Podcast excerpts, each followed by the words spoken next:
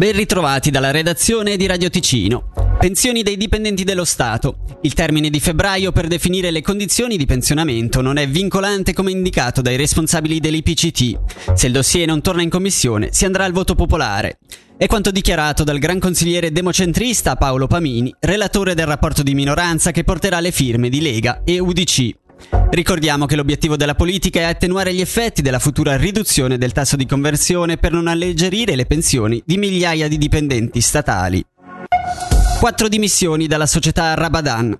A lasciare la carica sono stati il vicepresidente Mauro Bissolotti, responsabile della logistica, ed il numero uno degli eventi del capannone di Piazza del Sole, Paolo De Prati.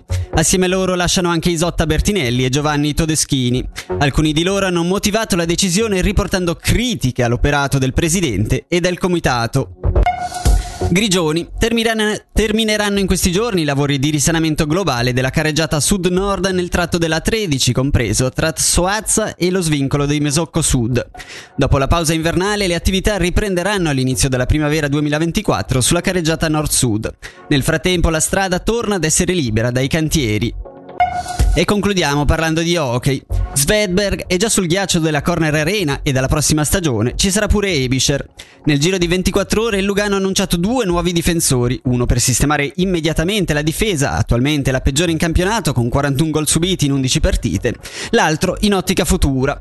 Sentiamo quindi il general manager del Lugano, Nat Domenichelli, sul difensore che arriverà dal Rapperswil, sulle possibilità di giocare subito di Svedberg e sul portiere Mikko Koskinen. L'intervista è di Michele Sedili saranno in giro della nazionale, noi ci crediamo che sarà uno dei migliori difensori svizzeri del puro, il pilastro per il futuro di Lugano, non per oggi, però è un giocatore molto molto interessante. Ha iniziato, inizierà ad allenarsi sul ghiaccio con Lugano Svedberg. Le situazioni di Victor eh, in due lati. Uno sono un po' preoccupato della situazione infortuni di Marcus Grand, che non sapremo esattamente quando può entrare e il secondo abbiamo tantissime partite che sta arrivando nelle prossime settimane e quindi voglio dare tutte le opzioni possibili per il nostro staff tecnico e se succede altri infortuni che avranno sempre la spalla coperta. Tornando un po' alla prossima stagione, il posto di Koskinen è messo in dubbio o non si discute?